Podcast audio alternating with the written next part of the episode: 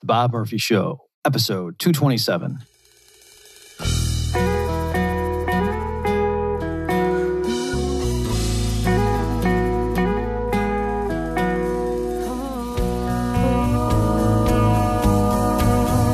There's a tidal wave coming. What you gonna do? Get ready for another episode of The Bob Murphy Show, the podcast promoting free markets, free minds, and grateful souls. It's your source for commentary and interviews conducted by a Christian and economist. Now, here's your host, Bob Murphy.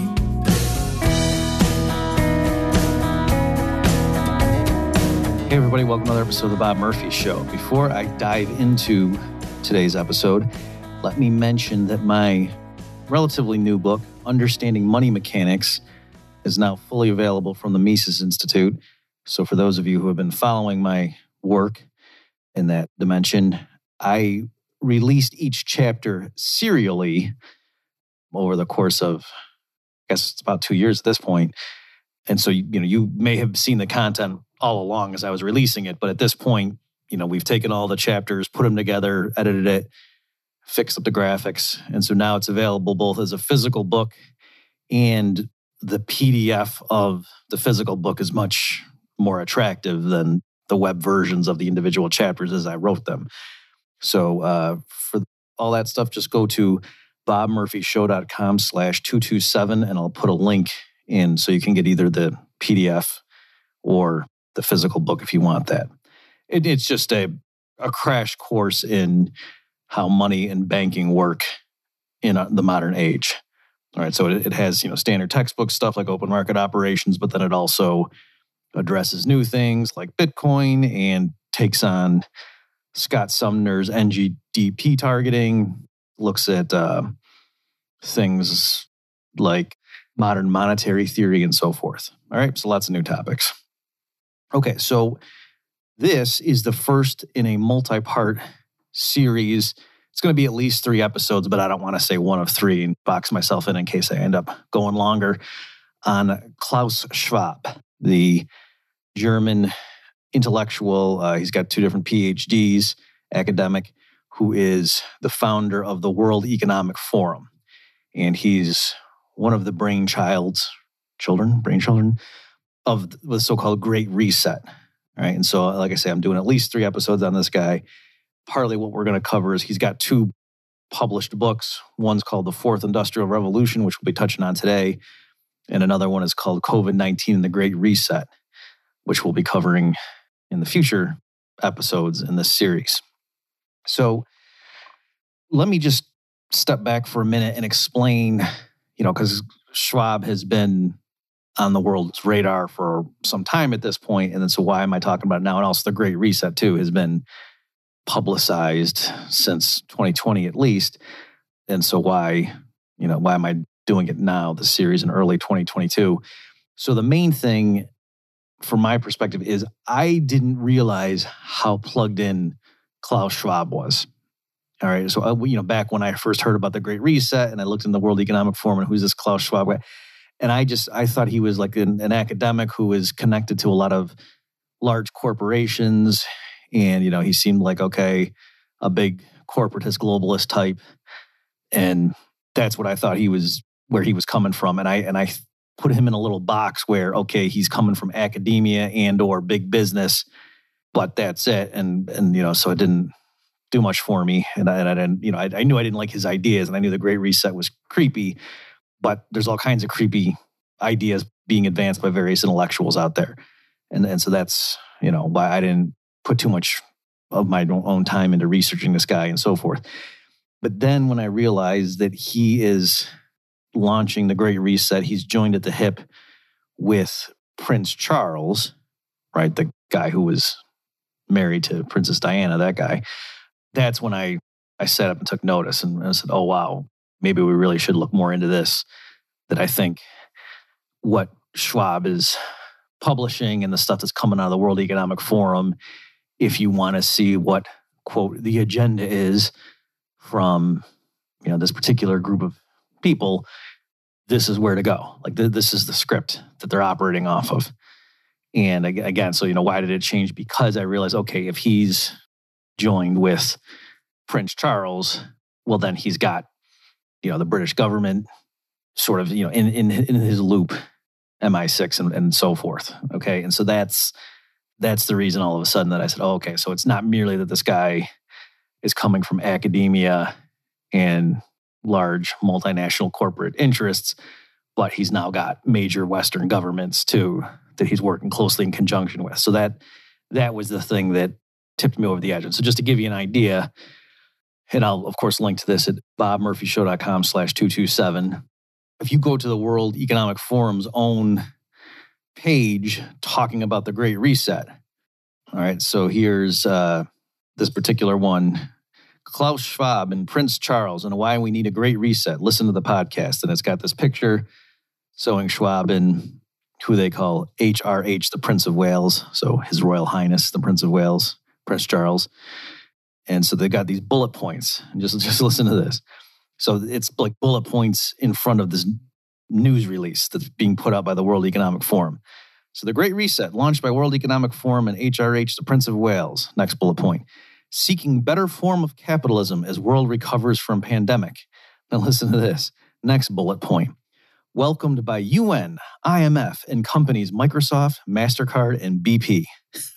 right? So I mean, in terms of, you know, who who is behind this? You know, what, what, what groups? The United Nations, the International Monetary Fund, Microsoft, Mastercard, and the giant oil company British Petroleum. All right, and then it it's got the last bullet point. Subscribe to the podcast World versus Virus and the Great Reset. So this particular press release came out on June 4th of 2020. All right, and then here I'll just read the the first few things in this release. So it's a quote the COVID 19 crisis has shown us that our old systems are not fit anymore for the 21st century, said World Economic Forum Executive Chairman Klaus Schwab. In short, we need a great reset. This week's World vs. Virus, that's the podcast, is entirely devoted to the launch of the Great Reset, a project to bring the world's best minds together to seek a better, fairer, greener, healthier planet as we rebuild from the pandemic. The podcast includes contributions from HRH, the Prince of Wales, again, His Royal Highness, IMF Chief Kristalina Georgieva, labor representative Sharon Burrow, and the chief executives of Microsoft, MasterCard, and BP. And you can watch the whole Great Reset launch here, and it gives a link. And then it gives links to articles and other stuff from Schwab and so forth. So that's the press release. Okay, so there you have it. You see that this guy is at the center of a nexus connecting not just major international corporations like Microsoft, MasterCard, and BP, but also international political organizations like the UN and IMF. And again, he's joined at the hip on this great reset thing with Prince Charles himself. Okay. And their shtick, the, you know, the, the way they're packaging this is to say that our old systems have failed, by which they mean traditional capitalism it's you know hurting it's destroying the planet. And hey now look at as we've seen we, we can't contain a global pandemic with the old systems and so that's why we need something new. So what what is this new thing if standard capitalism doesn't work? Well for here i'll just go to the world economic forum's about page for klaus schwab himself right? So here i'm not going to glenn beck's cheat sheet on who what do you need to know about Klaus Schwab. I'm going to the World Economic Forum's website, and that's the thing that Schwab founded. And here's just going to give his biography. All right, so I'll just read some excerpts from this. Professor Klaus Schwab was born in Ravensburg, Germany in 1938. He is founder and executive chairman of the World Economic Forum. And so here, now it's got a comma. So this is now what I'm about to read to you. This following phrase is what the WEF, so that stands for World Economic Forum, people, it's like the subtitle they themselves offer for what is it the World Economic Forum is all about. So you ready? The International Organization for Public Private Cooperation. And those are all, those words are all capitalized. Okay, so again, Schwab is the founder and executive chairman of the World Economic Forum, which they describe as the International Organization for Public Private Cooperation. All right, so let's just elaborate on that a little bit. What does that mean? it's saying they want to link big government with big business. And the, the flow, I think, goes both ways. And I think that's maybe where some libertarian types misconstrue how this works or where these people are coming from or what their mindset is. That libertarians typically view it as business is just sitting there minding its own business, no pun intended. And then the big bad government comes around and starts laying down regulations and taking their money and da da da. And no, in general, that's not true. So Ayn Rand was wrong when she said big business is the most persecuted minority in America, which is apparently she said. All right, that no, what can happen is large corporations in particular actually can benefit from government intervention because they can do things like lay down regulations that disproportionately kneecap there's upstart competitors, right? So if you're a large corporation that already has a huge share of the market, you're content just to lock that in. You want to ossify the industry. You don't want a new competitor to come along and you know come up with a new way of delivering the product or service. And so having in place extensive regulations that impose a lot of high fixed costs on businesses that can actually help large companies.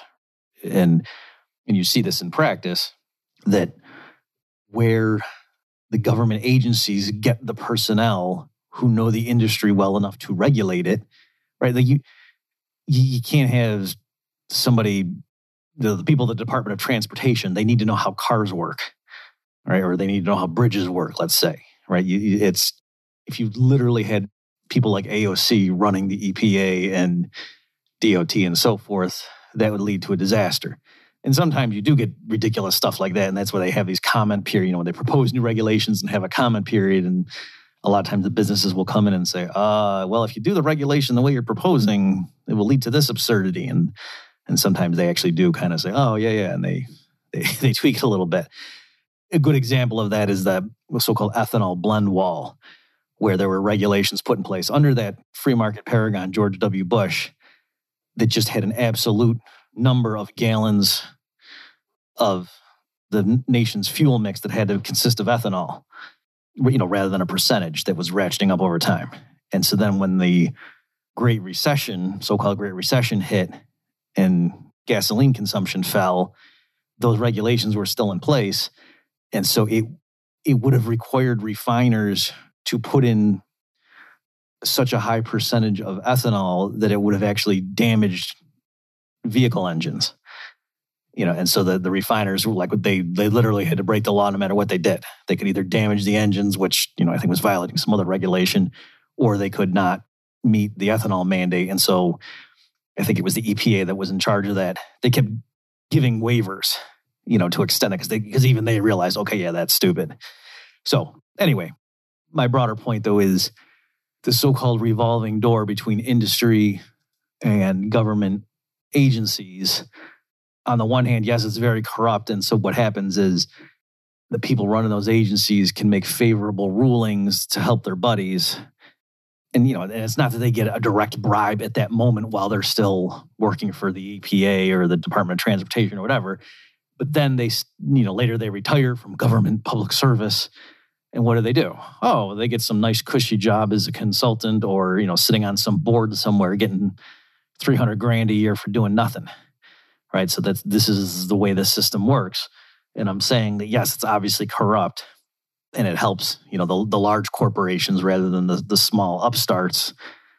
But it kind of has to be like that. You know, you really wouldn't want to have it that federal agencies that were in charge of giving detailed regulations on the day-to-day operations of industry or you know firms in the financial sector staffed by people who had no clue how those industries operated right? And and i've heard anecdotes to uh i'll be kind of vague on on the details just to protect the innocent or the guilty as the case may be but i've heard stories too where like a guy who worked at a large hedge fund there were people from I don't know. I don't think it was from the Fed. I think it was from um, might have been like from the SEC. But anyway, there were like some relatively young staffers or something that they came in and, and, they were like going around and looking over their books and whatnot. And you know, just checking in and making sure they were in compliance. And he said like his employees kind of had to show these people, well, no, you what you want to be looking at is this thing over here. And this, you know what I mean? In other words, the people coming from the government didn't even know what they were doing. Like they, they just because they had never worked at a hedge fund and yet they were in charge of regulating it. And so like the employees of the hedge fund kind of had to show them, okay, so yeah, the statute, what it's talking about is this stuff we're doing here. So look, you can see that we're in compliance, right? So go put that in your report. So anyway, but where I'm coming from is so the sort of Ayn Rand, oh, big business is oppressed by big evil government. Yeah, in some sense that's true, but also in in reality, it can often go the other way around. And in particular, when it comes to Klaus Schwab, so he's not, you know, in league with any particular government. I mean, if anything, you know, he's presumably he's really tied in with the the British crown and so forth, but that's not his his deal, right? He's talking to power brokers at various levels and in various niches. And so to a Klaus Schwab, yeah, the prime minister, the British prime minister is an important, powerful person that needs to be reckoned with, but so is the CEO of Microsoft. And, you know, so is Elon Musk and whatnot. You know, these are all powerful people. And especially as technology advances, I mean, there's there's a sense in which, you know, somebody who starts a new tech company and ends up being worth personally $10 billion and controls a bunch of web traffic or whatever, that person, in a sense, is far more powerful than a lot of government officials on earth. You know, maybe not more powerful than the president of the United States, but certainly more powerful than, you know, the, the leader of some dinky little country somewhere. Okay, so in the grand scheme of things, maybe not from the perspective of the people who happen to live in that little country, but there is a sense in which, and, especially too, you might say, you know, if you're a purist libertarian, well, no, but as long as we're respecting property rights, but they're not respecting property rights in general. That's the thing, right? So when these large corporations and the people who are running them, when they form alliances with other governments who do have the power to violate people's rights and so on, then it really does matter. Okay, so if some big tech company cuts a deal with the CIA and they're processing, you know, all of their systems that spy on Americans and everybody else on planet Earth, then, you know, you, you can't merely say, well, no, it's an entirely different source of power or type of power and it's abusive language. No, it's, it's power, pure and simple. Okay. And so I think the way to understand Schwab is he is a broker dealer with the world's most powerful people. And that's partly what he's doing with the World Economic Forum. And so, just to circle way back now to where when I started down this path, that very phrase, the International Organization for Public Private Cooperation, I think he's trying to get rid of the traditional walls of separation between all these different spheres of power. And he wants to merge them so that this small group of people now I have their power amplified right? And by the way, let me just say before I forget that phrase, public private cooperation, that's literally the textbook definition of fascism, right? So I'm not trying to throw that around to be provocative. I'm just pointing out that's what fascism is. You know, there's other stuff too that's historically associated with, you know, like militarism and certain types of nationalism and whatnot, and maybe particular views on race, depending on which type of fascism you're looking at. But in terms of at least you know, economically speaking, what is fascism? It is linking the government and business to serve, you know, the national interest. And so, from a fascist point of view, it's crazy like to have like just private shareholders making decisions for a corporation merely to serve their own bottom line. Like to the fascist, that's reprehensible. That's treasonous. That's being selfish. That, oh, the people at Microsoft, they're just making decisions based on what gives the highest dividends to Microsoft shareholders. That's that's unconscionable. They should be making decisions that are in the interest, you know, the old school fascists would have said, you know, in the service of Italy. But the Schwab perspective is, is in the service of mankind. And so, oh, Microsoft needs to help promote malaria nets and it needs to promote birth control in Africa and it needs to promote, you know, green energy in the Western world, that kind of stuff, rather than just focusing on how we're going to sell more operating systems. Okay. So now I'm, I'm back to reading from the biography of Schwab at the World Economic Forum's website. He founded the forum in 1971, the same year in which he published, and it's got the German title, English translation is Modern Enterprise Management and Mechanical Engineering. Okay, so Schwab's he has PhDs in both engineering and economics, and I you know I think that kind of fits his worldview. So he does know a lot about finance and markets and so on, and he understands how incentives work and how government policy can shape behavior. You know, which is standard things that economists study.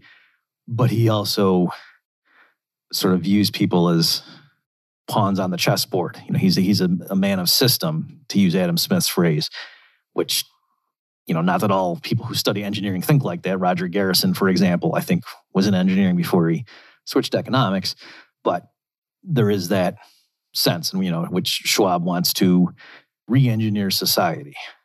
Okay.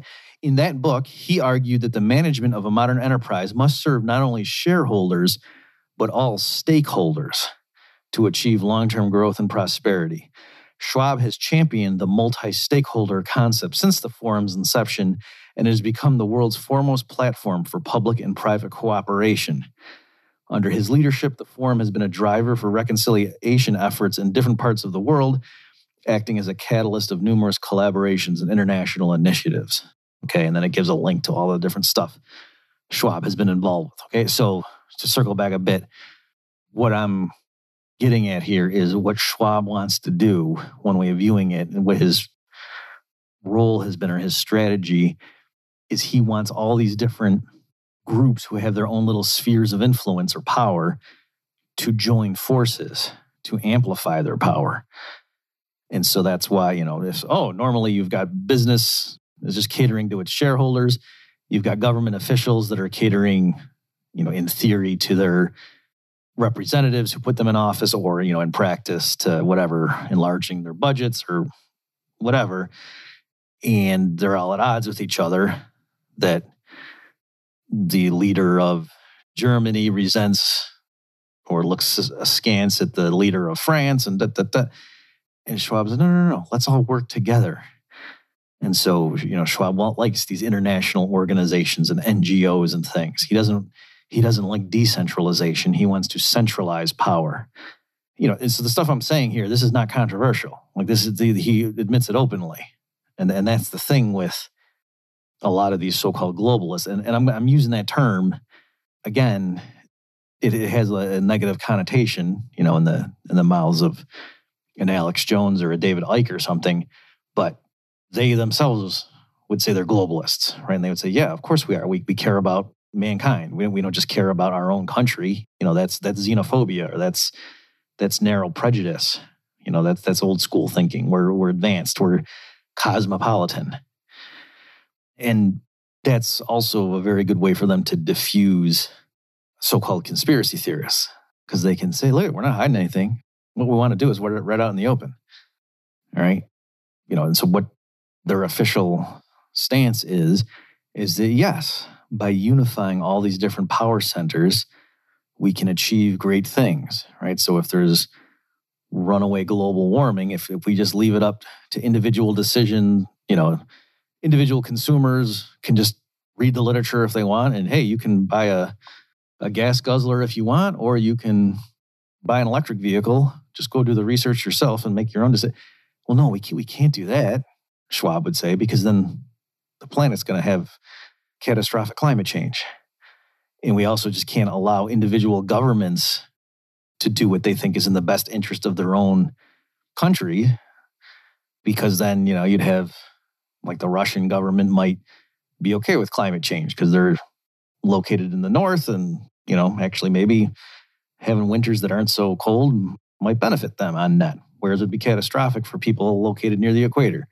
And so that's why we need to have the UN and the IMF come in and and have all the different governments of the world, you know, sign Paris agreement and stuff like that. They didn't call it the treaty, by the way, because that's what happened with the Kyoto that the US Senate didn't confirm it. And so they learned their lesson. So it's not the Paris Treaty because they didn't want to have Republicans in the Senate be able to stall it. Okay. So that's where they're coming from. That's the official story that yes, we are getting rid of all these traditional checks and balances because you can't get anything done in the face of COVID 19 or catastrophic climate change if there's all these different groups that can veto or slow the implementation of radical changes. And so then another way of viewing what Schwab's message has been since early 2020 is hey, we can all see that this global pandemic has changed the game. And so while we're changing the way our governments and business work in light of the pandemic, let's go ahead and really push through these long needed reforms so that we're more nimble and we can tackle all kinds of major challenges, not just pandemics, but things like climate change, right? And so the World Economic Forum has been this platform, this publishing warehouse that's been pumping out stuff for decades on, you know, this this is the kind of policy changes we need. These are the kinds of ways to to transform our system. And for example, you don't want companies catering to their merely to their shareholders, but you want them catering to all the relevant stakeholders. Right. And this too, it's a very seductive approach, this is how he gets everybody on board because he can approach, you know, labor leaders and the heads of various NGOs and so on, various heads of state, various CEOs, and just say, look at all these other people I've got on board, join us. Right? It's sort of like the uh, what's his name, Xerxes in uh, the movie 300, right?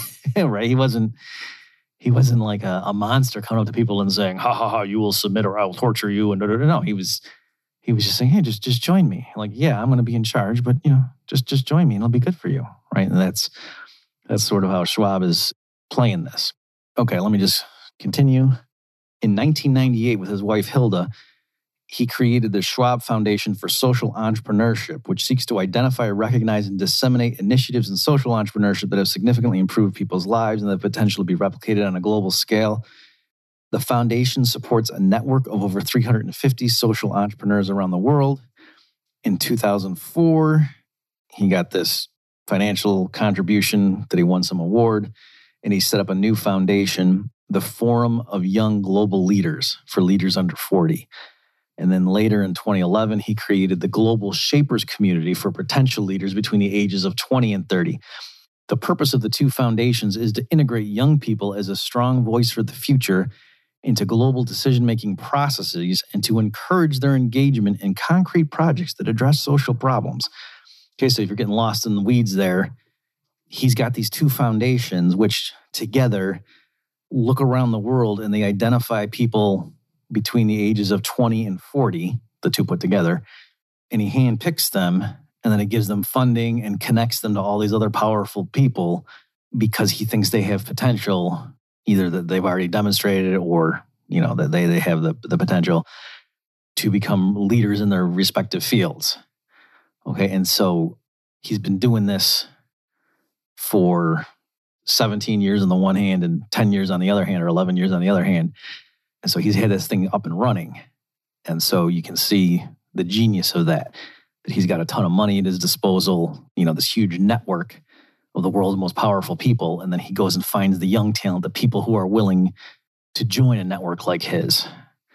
And so that thing's up and running now for a decade or two.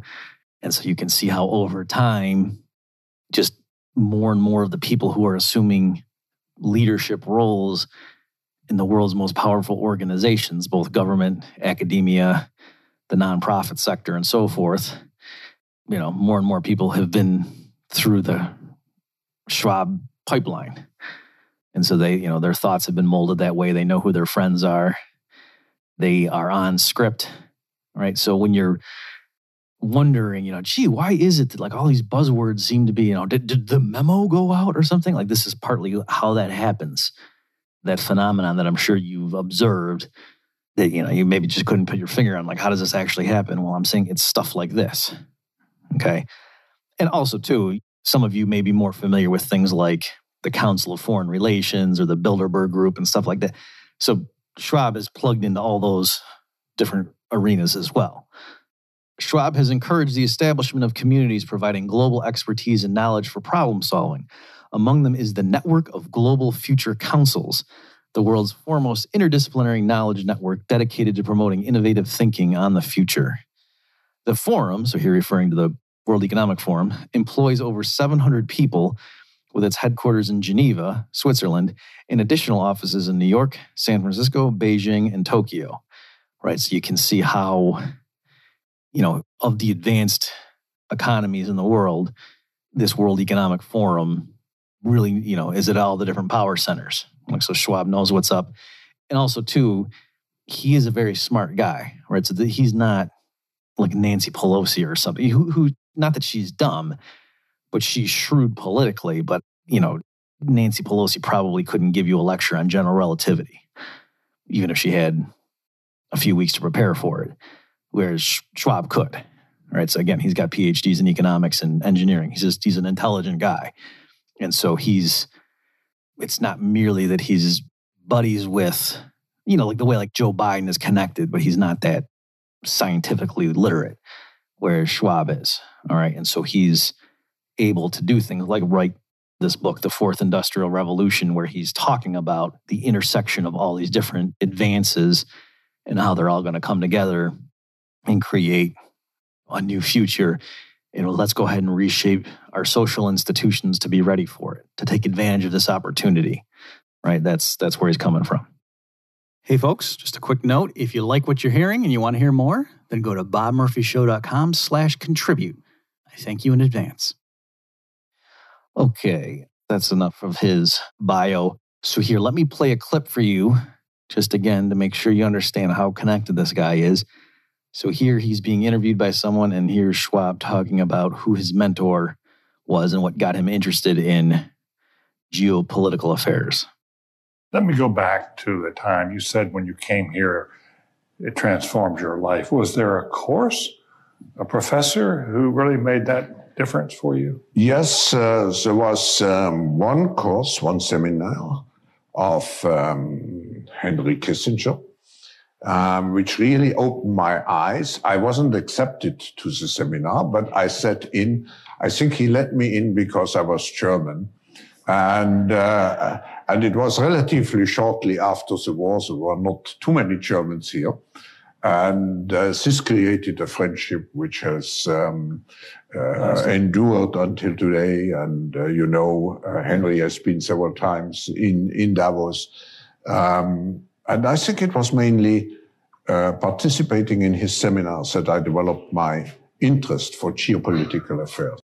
Okay, so there you have it. So I should say with this stuff, you're going to have to make up your own mind, right? So you can probably guess from my tone and the stuff I'm focusing on that I'm extremely leery of this guy. And, you know, he's, you can look at him giving his speeches and you can either, there's two ways of looking at it. You can say he's a well meaning intellectual who's very concerned about climate change and, you know, wars and unnecessary human suffering. And he just wants to reform the world in a way that helps to alleviate those issues. And hey, and if he's wrong, you know, it's just an honest mistake. That's one interpretation. The other interpretation is that he's a James Bond supervillain. All right. And the fact that he's got the thick German accent and he, you know, was born in Germany in 1938, that doesn't help matters much. You know, he he seems like the kind of guy that Captain America or Indiana Jones might go toe to toe with. So, you know, like I say, with this stuff, you're going to have to decide. So in the in this series, I will try just to you know present the facts and let you decide yourself. But I do want to mention. Let me just go down this path for a minute. Stuff that would have been ludicrous, would have been just laughed out of court as a crazy conspiracy theory now is on the table. Right. And so specifically, I remember my cousin Frank years ago sent me this, I guess you'd call it a documentary. And it, it was, I think it was called a Wake Up Call. So I'll put it in the show notes page. So it's again, folks, bobmurphyshow.com slash 227, assuming that that thing has been taken off YouTube at this point. And it was just a, it, it was like a, a literature review sort of thing. Like it, it wasn't a, its own documentary per se. It was mostly just sampling from other things and, and putting it together. And, you know, it started out with a clip from the Matrix about the red pill and the blue pill and all that stuff to get to prime me for it, for what was coming. And then it just started going through, giving all kinds of clips from various people like David Icke and so forth, if you're familiar with him, just talking about the globalists and what they're doing. And they had clips from Alex Jones. And so, and this was the first thing I had seen of this genre, okay, at the time, right? So I was at that point when my cousin sent me this thing, I was already, you know, a Rothbardian ANCAP, but I kind of just thought, oh, people are ill informed and you've got these government officials and they're doing their thing and you know maybe they're trying to benefit labor unions with raising the minimum wage and stuff like that but that was kind of where i was coming from. And i vaguely knew that oh yeah there's probably some people behind the scenes doing nefarious stuff but i just thought well how could you know right? Because by their very nature wouldn't they hide themselves? And so it was my cousin sending me this thing was the first major thing on my radar to show that well no if, you're concerned about these shadowy international groups that are doing stuff trying to subvert governments and break down the sovereignty of nations and whatnot, you know, just look at these organizations and, and, and read what they're putting out. You know, look at what they're saying openly. This, this isn't, you don't have to, you know, break in and grab somebody's secret diary here just to understand what their agenda is. So, anyway, I'm, I'm watching this thing and they had a clip from you know, now I know it was Alex Jones. At the time, I don't, I didn't know who Alex Jones was. There's some guy with his, you know, really good radio voice, and he was talking about and the globalist agenda and the to take over, you know, and install a surveillance police state in the Western nations, and to relegate the African nations to a continuing crisis of internal strife to to keep them hobbled and da, da, da, you know going through saying that's what the globalist agenda was, and that's the way to interpret it. So in that framework the fact that, oh, gee, Western governments are giving foreign aid to these African despots who don't use the money to feed their starving population, but instead use it to enforce the intentional famine. And that's why, you know, like the we are the world, we are the children, you know, all that stuff. No, that wasn't because the rain didn't come that season. That was because of socialist dictators who were intentionally starving their own people. And that US governments and international aid organizations were sending money to those thugs. And so that's how they were like buying weapons and stuff. That's how they were maintaining their brutal dictatorship, was because Western governments were propping them up. And so when you know that fact, one way to explain is to say, oh, geez, these bumbling, you know, Western governments are just doing that because it looks good on paper and they don't care about the consequences. But Alex Jones's perspective was no, that is the plan. They they want to because they they know they can control you know they've got the media and academia and whatever for like the so-called western nations or you know they got a pretty good handle on great britain and the united states and france you know in terms of controlling how that's going to evolve those those populations are going to be 30 years from now whereas they really don't have the ability you know they don't they don't have the the foothold nor do they have the the people in africa don't trust them right? Because you know the legacy of colonialism and whatever.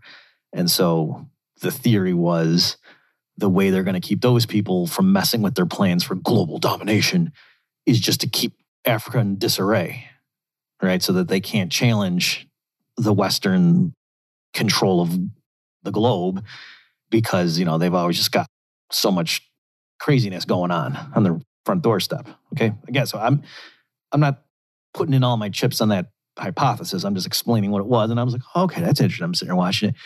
And then they kept going. And then Alex Jones goes, and, you know, further the globalist ultimate goal of microchipping the population. And I laughed out loud at that point. I was like, oh, come on. Right. Because again, at the point when I was watching this, that was a, you know, a far distant thing. Right. Nobody was talking about that. That's crazy. Oh, they want to microchip the population so they can track everybody and control their purchases and whatever. You get rid of currency, have every transaction run through the microchip that's in your body. So that way, you know, if you're a dissident, they just shut you off, right? Like what, and they had, I think, a clip from David Icke talking about that, where he was, you know, saying that's why they want to get rid of cash. It's not because they care about counterfeiting. It's not because they care about drug dealers. It's because that's the ultimate way to control people. That they, if you can just, you know, if someone's out of line, you just turn off their ability to engage in commerce. And if all the merchants are all using that one system, and then you can't, you know, go buy your food or toilet paper by saying, "Oh, you know what, my microchip's not working right now. Here, here's a twenty dollar bill, or here, you know, here's some silver coins or whatever." That was his point. Okay, so anyway, like I say, when I heard that, I laughed out loud. And then in this documentary, they showed a clip from Sean Hannity, who had some guest on who was promoting voluntary microchipping of people. And they were like selling it as, you know, oh, if your kid gets kidnapped, you know, police can track them in two seconds kind of thing. And Hannity was like, well, yeah, as long as it's voluntary in the private sector, I'm all, I'm all for it. And so I, even at the time, I was like, oh, okay, maybe that's not as outlandish. A clip from Sean Hannity being okay with voluntary microchipping of people. But why I'm going down this path is in the Fourth Industrial Revolution by Klaus Schwab, he's got an appendix called Deep Shift. And so I'll read for this. In the Fourth Industrial Revolution, digital connectivity enabled by software technologies is fundamentally changing society. The scale of the impact and the speed of the changes taking place have made the transformation that is playing out so differently from any other industrial revolution in human history. Da-da-da. Okay, and then they documented a bunch of different shifts that they thought were coming or tipping points that the World Economic Forum over the years was surveying its members or, or experts in these various areas. So the first one that they discuss here in this appendix to this book, shift one, implantable technologies.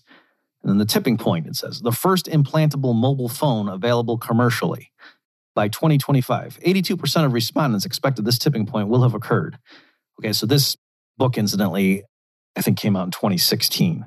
Okay, so when when they were and, and a lot of the surveys and stuff were from 2015, right? So it's a 2016 book summarizing the World Economic Forum's research reports and white papers and whatnot from the you know as of the year earlier. So from their perspective, they were they were forecasting 10 years in the future. So some a lot of their stuff seems a little um a bit of a stretch. Or in other words, from our vantage point now, as I'm recording this in 2022, a lot of the stuff that they're saying is this going to happen by 2025? It looks like it's not going to happen that soon. But at the time when they did this, they was they still had 10 years to do it. All right. So again, this first shift, they're titling implantable technologies. And the specific one they said was the an implantable mobile phone. But then when you read, you know, the elaboration of this, listen to this. So this is, you know, Schwab talking. Pacemakers and cochlear implants were just the beginning of this, with many more health devices constantly being launched. These devices will be able to sense the parameters of diseases. They will enable individuals to take action, send data to monitoring centers, or potentially release healing medicines automatically. Here you go, ready? Smart tattoos and other unique chips could help with identification and location. Implanted devices will likely also help to communicate thoughts normally expressed verbally through a built in smartphone and potentially unexpressed thoughts or moods by reading brain waves and other signals.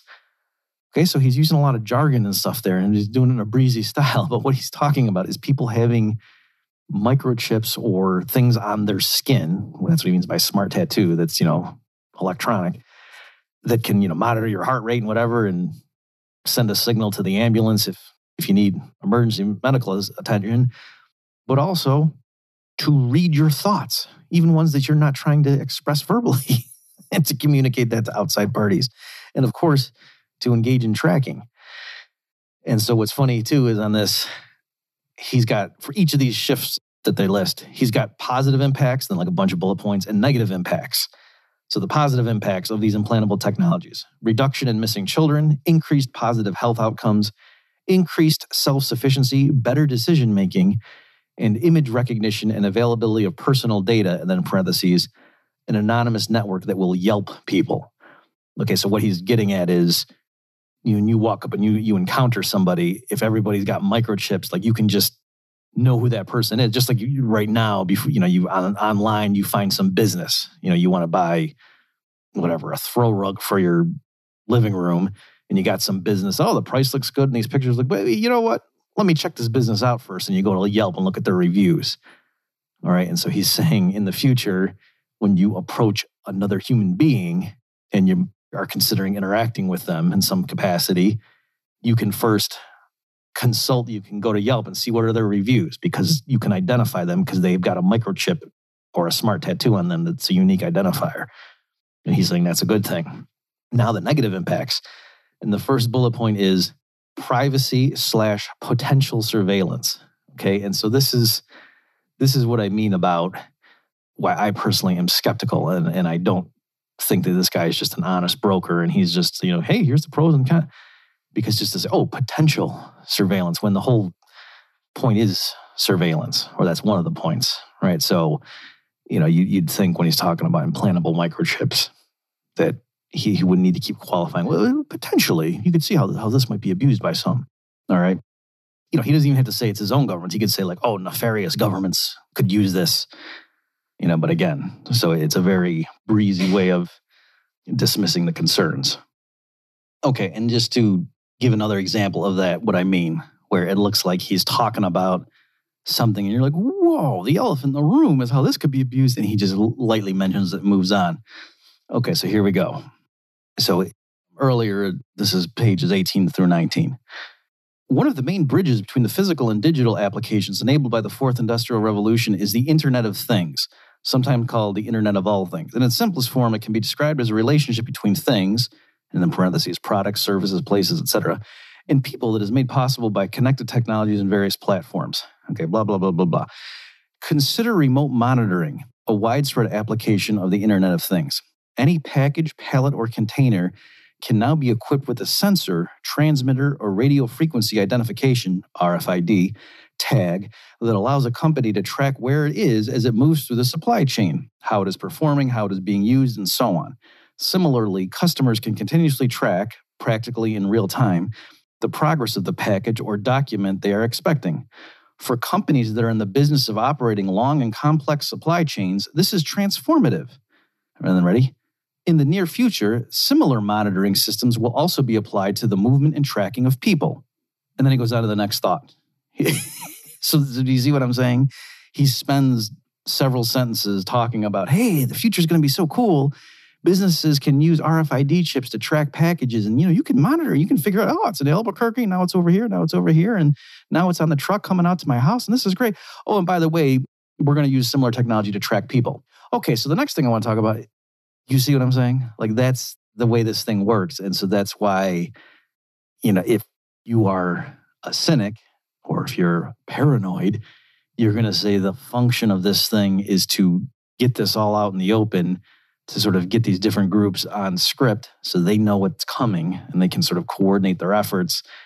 And then if somebody objects, they can say, What are you talking about? We, we, we told you this was going to happen, but yet not emphasize the fact that, oh, by the way, you know, there's going to be RFID chips they're going to be used to track people. And also in terms of just the how this World Economic Forum, I believe, you know, what's its purpose? It's partly to shape the narrative to sort of give the script, as I keep saying, to all these different power brokers and to sort of keep them on message. I'll see if I can find a good example of it, but my wife and I were watching a bunch of their videos, you know. So this again, this is not Glenn Beck hit pieces. This isn't, you know, some uh, investigative reporter who's doing the deep dive into this stuff. This is their web, the World Economic Forum's own YouTube channel. If you watch their stuff, it's very uh, artificial. Like in many cases, so they can they have this host, and she's got like you know different experts in these various fields that she will farm it out to. Like, the, like there was some conference, I think it was on the Great Reset actually, that the World Economic Forum had, you know, in Davos. And so then they're sort of doing like a play by play you know, like at the, okay, we've just finished day one of the conference where we focused on sustainability. And so now here with us today to recap what happened at the conference, we've got so and so who's the head of the NGO from India, and we've got so and so who's the head of agricultural sciences, you know, at at the London School of Economics, and we've got so and so who's the head of UNICEF, and we've got so and so. You know, that's the the feel. I'm making those details up, but that's the spirit of it. And for a lot of these people, especially if they are employees of the World Economic Forum, for one thing, like they they check all the boxes in terms of diversity, right? they're all like young people, many female, you know, different races and such, all real photogenic. And for a lot of them, you can see they are literally reading off a teleprompter and that they're using all the buzzwords about sustainability and for the future. And this is the thing to enhance diversification and da da da da da da and you know all these multi-stakeholder approach. So they're all on script, and they're literally reading from a script. Like you can see their eyes going, reading from a teleprompter as they're getting farmed out and doing their little their little piece. So that's what I'm saying. That these things are very choreographed to give this this aura of inevitability to the whole thing. Like this is coming, and if you watch this, it just looks like, oh yeah, this is the future. Because they they just keep confidently telling you this is going to be the future, right? So it's almost hypnotic. Okay. I think actually this is a, a good point for me to wrap up. I will go through in the next episode, I'll go through some of the major highlights from the book, The Fourth Industrial Revolution. All right, so that's a good stopping point. For links for all this stuff, go to bobmurphyshow.com slash 227, and I will see you next time. You've just experienced another episode of The Bob Murphy Show, the podcast promoting free markets, free minds, and grateful souls. For more information and to subscribe to this podcast, visit bobmurphyshow.com.